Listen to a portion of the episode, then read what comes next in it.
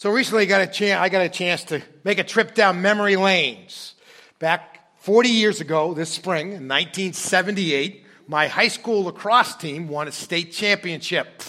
So I went to Lincoln Sudbury Regional High School. Um, tell you how old I am. The building's not there anymore. They built a new building since I was there and tore down the old one. So and uh, but I went over and and um, so they wanted to celebrate this event. It was actually the first state title in any sport in our high school's history. So they decided they were going to make a big deal out of it, and they were going to induct our entire 1978 team into the Athletic Hall of Fame over at Lincoln Sudbury Regional High School. So I went over um, in early June, and, and I played in an alumni game. So were standing on the sidelines. Some, so they had some of the younger alumni, Reed and kids who were still in college and playing, are going against the high school varsity, and we're watching them play, and they're running over each other, and they're running fast and whatever. We're thinking, we're not playing those guys, are we? You know. and so, and then, but we we did this tournament. It, it, it, you know what? It's kind of sobering to see all of your old teammates. You know, and some of them got like no hair and some of them got hair growing where it's not supposed to, you know, and some of them are fatter than you and all that kind of other stuff. But, anyways, we, we had a great time. I got through it. A couple guys pulled muscles and rolled ankles, but I managed to escape unscathed. And we went off to this uh, induction luncheon over at Nashawtuc Country Club, and it was really a nice time. And, and I, I, I wore my belt buckle today in honor of that event. They gave us a, a lacrosse belt buckle in honor of winning our state championship. And so um, back in those days, there really were all the teams in the East, and out in the West, there was one team that was just perennially good, and they had won many state championships. It was Longmeadow. It was one of the few places in the state that, that not only actively played lacrosse, but they had youth leagues and the whole nine yards. And so we played them um, in, over at Tufts University and uh, and I was a junior and, and on the team, and I played some, not a lot that particular game, and it was we won 14 to 12, and we had a kid in our team who scored 10 goals. It was just phenomenal to watch from the sidelines, and I actually covered us covered him in our alumni game, but he's not as fast as he used to be, so that was a good thing, right? So uh, it, it was great memories kind of thing, and so at the at the induction ceremony, I'm sitting together with all of the guys from the class of 79, the guys who were graduating the next year, and talking about a lot of the experiences we had. And, and part of the memories that comes up is our loss to the same team in 1979 in the championship game. We, we, we had uh, got through our, our, our, the season, and, and in many ways, we were a better team than the 1978 team.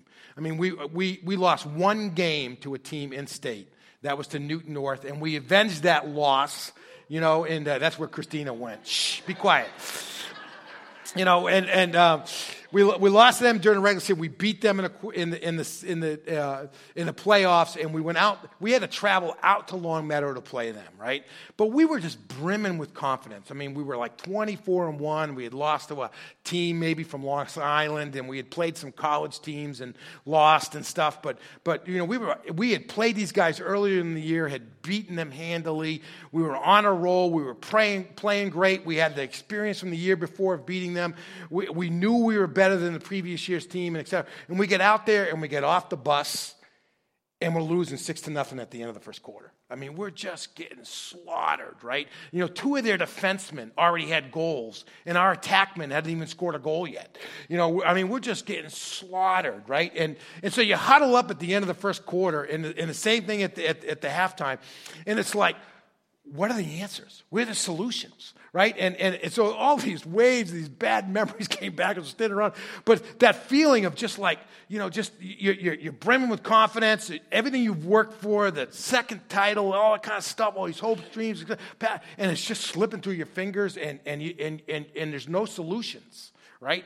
And, and we lost, you know, and, and now I, I tell you that story for a reason and, and not just that I'm indulging myself because it's Father's Day, but in many ways, this is the exact same experience, but in real life, in life that matters, that's going on with Moses when we get to the beginning of chapter 6. If you have a Bible, I'd love you to turn to Exodus chapter 6 with us.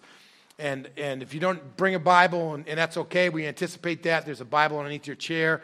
And the text for today is, begins on page 49. It's the same page we've been on for the last few weeks, but we're going to finally clear 49 into chapter 50 today, page 50 today. Um, there, I tell the story about the anguish of that day. You know, you get off the bus, you're, you, you think, man, we got this in the bag and things are going to go great. And then you're getting crushed and everything you're trying and you're pointing fingers and this and that. And there's no solutions and, and you just feel everything kind of slipping away. And there's a sense of desperation and a sense of helplessness and there's a sense of hopelessness and there's a sense of loss and, and this agony that comes in. Now you take that and you transfer that all to real life. And that's exactly where Moses is. You know, we've been working through this book. You know, the people have been in slavery in Egypt for 400 years. You know, they, they are a vital economic engine for the nation of Egypt, but they are at this point in time also a major national security threat. So the Egyptians are applying all the pressure they can to the, to the Israelites, and they're making their lives miserable. And Moses, who's been spared all of that and has been raised up among the elite in, in, in Egypt, as, a, as a, the adopted son of Pharaoh's daughter, he sees all of that and he has compassion in his heart. And, and he wants to do something about it. And he makes an effort and he fails. And he's forced to flee. And he's gone. I mean, he's gone for 40 years from the nation of Egypt. And then God shows up. He's tending his sheep, and God is, appears in this mountain in the form of a burning bush. And God said, You know what? My heart is has always been in alignment with your heart, but I'm ready to do something about it now. So I'm ready to send you back to Egypt so that you can lead my people out. And God, is, God just spends all his time building up his confidence. Take your, take your staff, throw it on the ground. Stick, the, stick your hand inside of your robe, pull it out. It's going to leprous healed, you know, and, and, and it, take the water, pour it out on the ground. See, it turns into blood. He's building up his confidence. And so Moses finally gets to the place and says, all right, I'll go, right? And he, and he goes back to Egypt and he, and he meets with the Israelites, the leaders. And he tells them what God said, and, and they're on board, man. They're off the bus and they're getting on the field, and they are expecting that this is just going to be a roll tide kind of thing, right? Make Ken happy, right?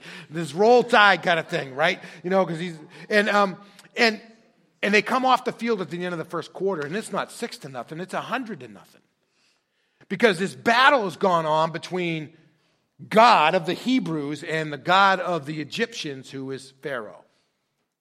Right? I mean, they, the Egyptians, they had, the, you know, the God of the sun and this and that. But when it came to the nation of Egypt, the God was their king, who they called Pharaoh. And so this was a battle. This was a challenge between the God of Egypt and the God of the Hebrews. And by the time you get to the end of chapter 5, it looks like it's going to be a no contest. I mean, these guys are just in a different league, right? You know, Moses goes in and says, Hey, you know, you're going to let our people go. God, our God has spoken to us. And Pharaoh says, Yeah, well, let's see who's going to win this battle. And life has gone from unbearable to impossible and life threatening for the Israelis inside of Egypt. And, and, and, and they, are, they are just devastated. They, they, this is the end of the first quarter, and there's no hope. And they're like, you know what? We quit and we forfeit, and they walk away. And, and Moses is left standing by himself. And he turns to God and, and he says, God, you know, th- th- show me the exit strategy. How do we get out of this? And that's the conversation that's going on between God and Moses at the beginning of chapter 6. Moses said, Gotten off the bus totally confident this is going to be a, a we're just going to roll over them and we're just going to you know start fire up the duck boats. We're ready for another parade. And they just get dis- devastated. And he comes into god and he says this ain't going to work. Let's pick up the story and just read along a little bit. We'll start with the end of chapter 5 just to bring that context in. So we pick up with verse 22 of, uh, of exodus 5 so moses went back to the Lord and asked. So when it says, when, immediately before then, is the Israelites have said, we quit, we forfeit, we're out of here. I, you know, we don't know what God's doing, but we know that you messed up and failed, and we quit. We're not, we're not threatening ourselves anymore. And they walk away.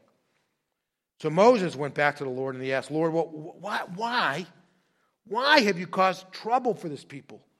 Why did you ever send me? Ever since I went into Pharaoh, to speak in your name, he has caused trouble for this people. And you haven't delivered your people at all. You know, Moses is saying, like, well, why did you ever put this team together in the first place? You should have just left me herding the sheep. It would have been better off. But you've sent me in here and, and to, to lead these people out. And it has, it's gone from bad to worse. It's gone from the frying pan to the fire. Life is, is, is you haven't fulfilled your, this whole strategy isn't working. Some of you feel like you're in that spot. Some of you have been in places like that. And some of us will be like that in the future.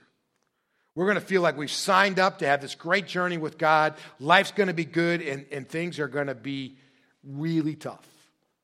It could be related to our health, it could be our finances, it could be relationships, it can be all of those together, and, and even more. And, and, and you get this place, God, you know, you're supposed to make it, it's just getting worse. It's just getting worse. And, and, and, and, and we're just overwhelmed. And in the midst of that, this is how God answers Moses. He offers a word of assurance. But the Lord replied to Moses. He's ready to say, God, you know, I just want to get back on the bus and go back to Midian. Let's just forget the second half. And, and God says, now you're going to see what I'm going to do to Pharaoh. He will let them go because of my strong hand. He will drive them out of his land because of my strong hand. It's not going to just be where Pharaoh's going to let you go. He's going to kick you out when I get done with him. This, this game isn't over yet, right? Then God spoke to Moses, telling him, I'm Yahweh. I appeared to Abraham, Isaac, and Jacob as God Almighty, but I didn't reveal my name to Yahweh to them. I also established my covenant with them to give them the land of Canaan, the land that they the land they lived in as foreigners. Furthermore, I have heard the groaning of the Israelites, whom the Egyptians are forcing to work as slaves, and I have remembered my covenant. Therefore, this is what I want you to tell the Israelites I am Yahweh, and I will deliver you. I am Yahweh, and I will deliver you from the forced labor of the Egyptians and free you from slavery to them. I will redeem you and I'm going to do so with an outstretched arm and great acts of judgment. And we're going to see those in the chapters ahead. I will take you as my people, and I will be your God. You will know that I am Yahweh your God who delivered you from the forced labor of the Egyptians. I will bring you to the land that I swore to give to Abraham, Isaac, and Jacob, and I will give to you as a possess- and give it to you as a possession. I am Yahweh. Moses told this to the Israelites, but they didn't listen because of their broken spirit and their hard labor.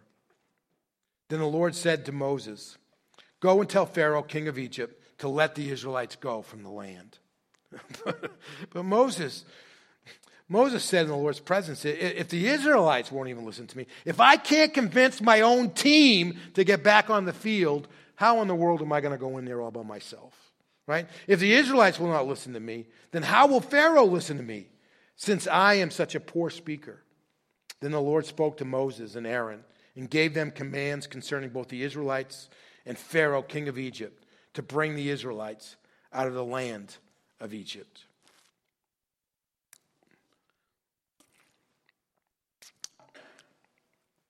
God doesn't have a problem with Moses approaching him saying, God, you know what? I, I, I, I'm so disoriented.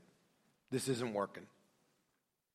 You know, I spent 40 years growing up in Pharaoh's household. I thought I had a position of influence, et cetera, and, and I tried to do something to deliver the people. That didn't work, and I spent 40 years in the desert.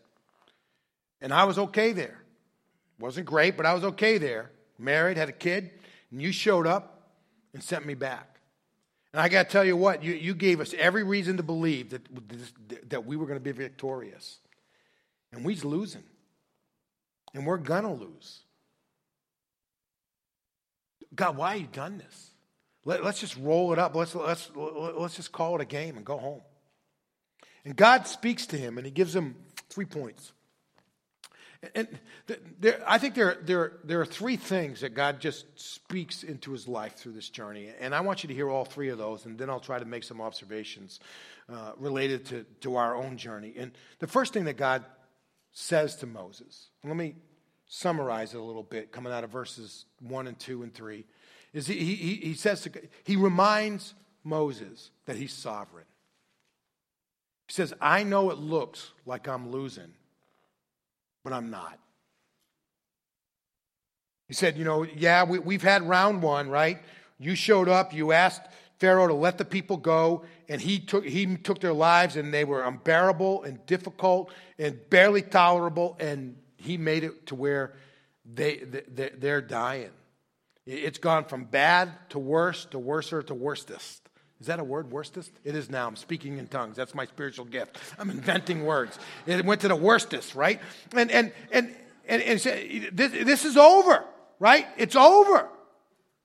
You know, and, and God said, it's just getting started. He said, by my strong arm, I'm going to deliver them. Salvation, deliverance. All. God says, I'm, I'm in control. I, I, I, I am winning in this picture, right? And, and there is an incredible lesson that the people need to learn in the midst of all of this. But, but here's the imagery that, you know, how do you picture that, right? You know, here Moses goes in with Aaron. They, they, they, got no army. The people have abandoned them. Life is hard. And God's saying, this is going to happen. This is going to happen. And God said, why? Because of who I am. I am sovereign. I am control. I don't care what the appearances suggest. I don't know what, what it looks like, what it feels like to you, or anything else. I am in control, and this is going to work out. You know, um, I, I, you know, today's Father's Day, right? And one of the images I have in my mind that relates me to, to this fact, right? The way it, the appearances can look to what's actually going on comes out of, out of when my boys were little. I have a 29 and a 27 year old, right? And, and they, there's a good chance they're going to call today because their mother has trained them right. So they're going to call me today at least, and I might get a text message. I don't know. We'll see how it goes. But and uh, and but when they were little, when they were like four and two, five and three, I don't know about what your kids were like. My kids loved to wrestle. You know, when they were boys, right? And so I would wrestle with them. And if you were like sitting in the corner of our living room when they were little, it might look when we were wrestling like I was losing, right? I'm on the floor they're jumping off the couch on top of me, and you know they're always on top. You know, you, you know what I mean, right? And and you could look at it and say, you know what, he, he's he's losing. This battle's over. You know, these kids are swarming all over the top of him and jumping and this and that. But in the reality, what's going on in that is that I am doing everything I can to make sure that they don't get hurt while we're wrestling. My youngest one in particular, Benjamin, I mean, he would get up on the top of the back of the couch and just, yeah, like think it was Superman. He was going to fly around the house or something, right? Or come down, and, and you, you know, you're just catching him so he won't hit head first into the floor, right? You're doing everything you can to keep them from getting hurt. But when all of that is happening, it looks like they're winning, but really I'm in control. And a few times they ended up crying and had to go see their mother. That's because I'm not God, I'm still fallible, right? But uh, kind of idea. And, and, and, and it's to say that it looks like, looks like God's losing. It looks like the God of the Egyptians is kicking tail of the God of the Hebrews. And God says, that's, that's my, what it looks like, but that's not what's happening because I'm sovereign and I'm in control. Second thing that God really points out to, to, to, to Moses, he said this, listen, he says, Abraham, Isaac, and Jacob, they knew me as a promise maker. You guys are going to know me as a promise keeper. He said, You know, I, I, I showed up and spoke to Abraham, Isaac, and Jacob. And I revealed myself to them as the Almighty. And I made promises to them. My promises were that they were going to spend some time in Egypt. They were going to grow into a great nation. I told them up front it was going to be hard down here. But then I told them I was going to bring them out and I was going to give them the land of Canaan. They were going to have this land that they had wandered through as aliens throughout their entire journey. I made promises to them. And now I'm going to keep my promises. That's why I've told you my name, Yahweh, because I am what I do. And I've showed up to do what I've promised. He said, and I'm going to keep my promise. And if you look through here, verse 6 and 4, he says, This is what I'm going to do. I'm going to deliver you from slavery. I'm going to redeem you so you can never be taken back into slavery. I'm going to adopt you into my family. I'm going to be your God and you're going to be my people. And I'm going to give you an inheritance, that promised land. And, and I got to tell you, you know, one of the reasons why we're studying the book of, of, of, Exodus, and I've mentioned this in earlier sermons and things, is that this is such a, Exodus is a picture in human history of what God does on a spiritual level in redeeming us in Jesus Christ. And, and this is, this, these are the four pieces of salvation in our own lives.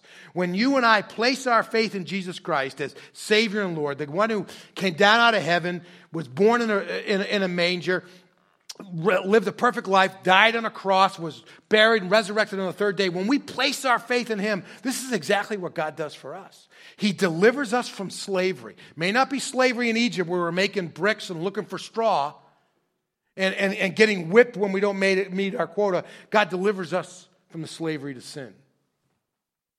And, and you know, sin, we, uh, we look at that so many different ways. It's, it's simply living a life where God cannot bless us at his maximum. Where we just don't stay in the zip code where God can share all of his best for us. And there's lots of different ways to look at how that all comes. He said, I'm going to deliver you from that. I'm going to redeem you so that you can never get dragged back into it. There's got no claim on you. And with that, I'm going to adopt you into my family. I'm going to lavish my love on you so that you can become and be called the child of God. And I'm going to give you an inheritance, not of some land in the Middle East that people are going to fight over for centuries. I'm going to give you an inheritance called eternal life that starts now and lasts forever. And that, that's what God does for us. And God says, I have showed up now, not only to show that I am sovereign, but I'm here to keep the promises that I've made. So I'm no longer just El Shaddai Almighty. I am Yahweh. I am what I do. I am who I am. What am I show myself to be? And, and it's just an incredible word. And I got to tell you, that's, I think that's a, you know, you and I, when we struggle with doubt, it's in one of two areas. It, it, it really has to do with one, the ability of God to deliver on his promises.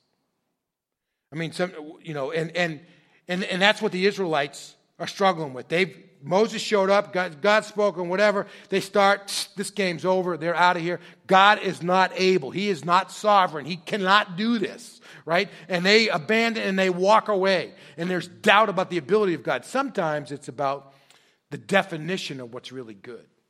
Sometimes our doubt resides in the definition of really of what's good. Is the life that God wants for us the life that we really want for ourselves? And when those two things aren't in alignment, we doubt. There's a third thing that God says to him. It's interesting. He asserts his sovereignty. He reveals what he's going to do, this new aspect of who he is. He's going to fulfill his promises in the now. And then he reissues his command. Get back out there on the field and play, man. I wish I could tell you that in the second half we caught up and won. We lost. You know, we, we, it got better, but we didn't win. But we got back on it. He said, Get back out. He said, I'm sending you back to Pharaoh, and you tell him, Let my people go. And Moses said, Hey, we've been there, done that, right? There, there isn't, it's just going to get, go. And God issues his command for us to go. And, and when you and I are in the midst of some of the most difficult moments of our lives, and sometimes they're, they're, they're short seasons, sometimes they're drawn out seasons, right? God, God speaks into our lives. He says, Don't forget, no matter how, what it looks like, I'm in charge. I'm sovereign. And what I promised, I will do. All things will work for the good of those who love the Lord, who are called according to his purpose. I will do what I promised. To go. Love the Lord your God with all your heart, mind, soul, and strength. Go, love your neighbor as yourself. And God speaks those words into us. He doesn't say, Well, let me rescue us. It's not like, Mo- I love this text that God shows up. You know, Moses goes into God and he says, and God's very approachable, right? And Moses isn't there like, God, what are you doing to me? Whatever. He's heartbroken for the condition of the people, right? His heart is full of compassion for the circumstances. And it's not like Moses shows up and says, Hey, God, you, you know, do you see what's going on? Oh, geez, I forgot. Look, wow, I didn't know. Hey, let me fix that. You know, it's, it's not like God's surprised, right? You know, God knows what's going on. And he says, But I'm here in the midst of it. Don't lose sight of the fact that I'm control. I am working. just do what you're supposed to do and leave the rest of it to me. There's some great truths for us to pull out of this. And I, I just want to share these with you quickly as we kind of wrap up. I mean, all of us, if, we, if we're not there now or haven't been there in the past, all of us will in the future be in moments where our life circumstances, et cetera, are going to hit us, and, and we're going to be struggling with, with our understanding of the faithfulness of God, the activity of God, the will of God, how God works, all that kind of stuff. It's, if it's not, it hasn't been there already, it's going to come. Right? And, and, and here are some of the things that God really says to us in the midst of this. And you know, it, one of the things that you and I need to appreciate up front is that the, the, the, the, the spiritually destructive power of a broken spirit. Look at verse 9. It, it, it, it's, it's just a devastating piece, right? So Moses takes this word from God about his sovereignty, and now he's not just El Shaddai Almighty, but he's going to be the God who does. He's going to keep his promises, and he's getting ready to start the second half and really finish this off. And Moses goes in and he tells the Israelites, and it says, But they didn't listen to him because of their broken spirit and hard labor. And, and, and I want to refer you back to what we talked about last week in the midst of this. I, I think you and I need to be very conscious in our journey with God not to allow ourselves to get to a place where we have a broken spirit. Because where we get, how we get to a place where we have a broken spirit is that, you know, one, there's the hard labor, the stress side, and I think there's ways in which we need to embrace this rest, this Sabbath that God's trying to give us. But on the other end, our broken spirit is almost always a function of our of, of frustration over our expectations. And we talked about this last week, you know, that we, we have this idea that somehow or another God's agenda is to make us happy. God's role in our lives is to make it where we don't have a we have a problem-free life. And what the only promise that God has ever made to you and I about our journey here is that he's going to work in our lives every second of every day to make us like his son Jesus Christ. God's objective every single moment of every single day is to make us holy. And that does not mean that God's seeking to make us happy. Does not mean that God's seeking to make us healthy doesn't mean that God's seeking to make us wealthy. And you can go right on down the line, right? That, that, and, and when you and I have this idea that God somehow or another is out there to make sure that we have this protective bubble around us and nothing ever bad happens to ourselves and only good stuff happens to us, you know, we get to a place where we are frustrated because God's not doing what he's supposed to be doing and we land up with a broken spirit. And then we can't listen anymore. And you and I need to be very, this is one of the reasons why we need to be in God's word and understand God's word and hear him speak and, and remember the hard things that he said. Because in the midst of all of that, we can have a full view of who God is. And even though we may be frustrated, it's not a violation of our expectations because God has told us up front who he is and what he's going to do and how he's going to be about it. Here's the second truth I really want you to see. There, our journey with God, seeing God's faithfulness, experiencing His sovereignty at work in our lives, it takes patience. It takes patience. That there is tremendous spiritual significance in simply being patient with God and letting God work. You know, that, that it's, it's I think a, a, lot of times we, we, we want to just kind of like jump off the bus, right? And game's over. We won. And, and, and that's, the, you know, the, the Israelites, Moses goes in or whatever, and, and, and, and life goes from, from bad to worstest, right? You know, and, and, and, and, and they're like, we're done. We're out because there's no pay. But God works over the long journey. And, and, you know, Moses at this point in time, you're going to see this in chapter, he's 80 years old. I mean, God's plan to use Moses is just getting started, and it's been 80 years in the making. And, and a lot of times, our frustration with God, our abandonment of God, our loss of God's hope and joy and love and peace in our lives is that we just get impatient. God, I want it fixed today. today. All right, tomorrow. You know, and, and God says, you know what? This may be your journey throughout, and then I have an eternity that's welcome for you forever. And, and, and, and, and, and it is tremendously important for us to have this sense of patience. When, when, and, and, and when we're impatient with God, we got to have it now. It's on my time. It just blows up in our face and we lose the assurance, the joy, the hope, the strength that comes from knowing that a sovereign God is working in his time to be the promise keeper that he has said is going to be. And we need to just go about doing what we need to be doing in the midst of all of that. Here's the third takeaway that I want to take, get for us. and, you know, I can really feel for Moses here at the end. You know, we get to the end of this passage, and, and, and God said, All right, go. And Moses is saying, All right. And so he tries it with the Israelite, it doesn't work. So he comes back to God, and says, God, see, I've got, I, I got a letter from home, a note from mom that says, I don't have to do this anymore because I, I'm not good at this. So I'm not responsible anymore, right? and, and, and we have this sense sometimes that because we feel inadequate, we're no longer obligated by God's instructions to us. Right? We, we think, all right, you know, I, I, God, I'm just not qualified for this. So therefore, I don't have to do it. And we think God says, oh, yeah, yeah, yeah, let's just check that off. That's good. It doesn't work that way. You know, I love it. God, God Moses is pleading with him, God, this is a disaster. It's getting worse. Why'd you do this? Let me go home, etc. And, and then he, and God says, go. And he, he tries it again with the Israelites. It doesn't work. And God says, go again.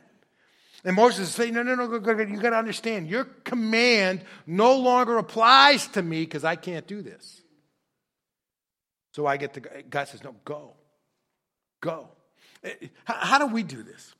You know, and, and, and why does it really matter? So let me, use, let me just cherry pick an easy lame one, right? Said, You shall be my witnesses.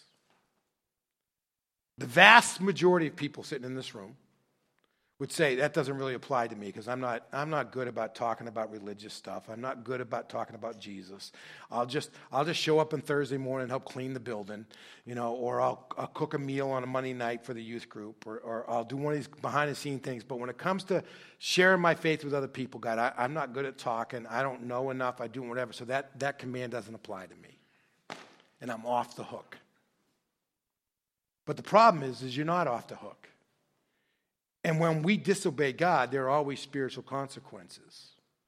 So when we think we're off the hook, but we're not, and with that we're not being obedient, we suffer the spiritual consequences that go with those disobedience, whether we think it applies to us or not. And Moses is saying, God, I can't do this. I can't do it. I told you, I'm still slow to speak. We've been doing this now for months, and I still don't talk any better than I used to. I can't even convince my own leaders. How in the world am I going to do this? And God, you got the wrong person. Your command is null and void. I'm out of here. And God says, No, go. Go. And sometimes we just say, well, this doesn't apply to me because of, you know, where I'm at in my life or because of this particular relationship or how much money I make or how much time that I have or whatever. It doesn't, and we, we think, well, I'm off the hook, right? And therefore, God's not going to hold me accountable. It doesn't work that way. Because God still says, go in the midst of our sense of inadequacy. And we need to appreciate that in our own journey. Because even when we feel unworthy, even when we feel inadequate, even when we feel like it's not us, it makes us feel uncomfortable, it challenges us, it stretches us, it makes us fearful, whatever. God still says, Go. Go. I want to back out a little bit to the big picture.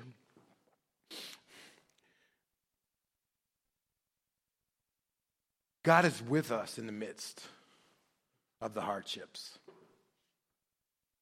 God is with us in the midst of a hardship. I, you know, I, I was thinking about some of the, the journeys that I've walked with people through my years of ministry. You know, sitting with a family that had a child die from a drug overdose and doing a funeral. That's pretty hard stuff. You know, people who remember sitting in, a, in, a, in an emergency room at Children's Hospital when a family was told that their 14 month old has a brain tumor growing out of their optic nerve and they have no idea whether the child's going to make it. there, there, there are some acute things that happen in our journey, and they challenge us to the core of where we're walking. And God's desire here for Moses, God's desire for us is to know, I am with you, and it's going to be okay. So even though we may hurt, it doesn't mean that we don't have hope. Just because it's challenging doesn't mean that we can't have joy. Just because, just because it's, it, it, it, it's painful doesn't mean it doesn't have purpose. God is at work. And so God is just trying to give this big, huge word to us to say, I am with you. It will be okay. It will be okay. And, and, and, and it really is my privilege to share with all of us today, speaking to myself as well, is that God is with us. God is with you. And it will be okay. Because God is sovereign, He keeps His promise.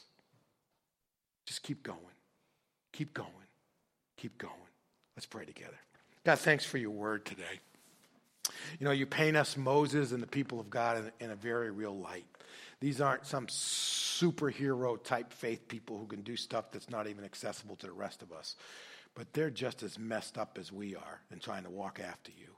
And yet you do incredible things. God, do incredible things again in us as we believe in you as the one who sets us free and delivers us from sin, releases us to be your children, and promises us an inheritance that can never fade or diminish. God, thank you for being you, the God who keeps promises. As we pray in Jesus' name, amen.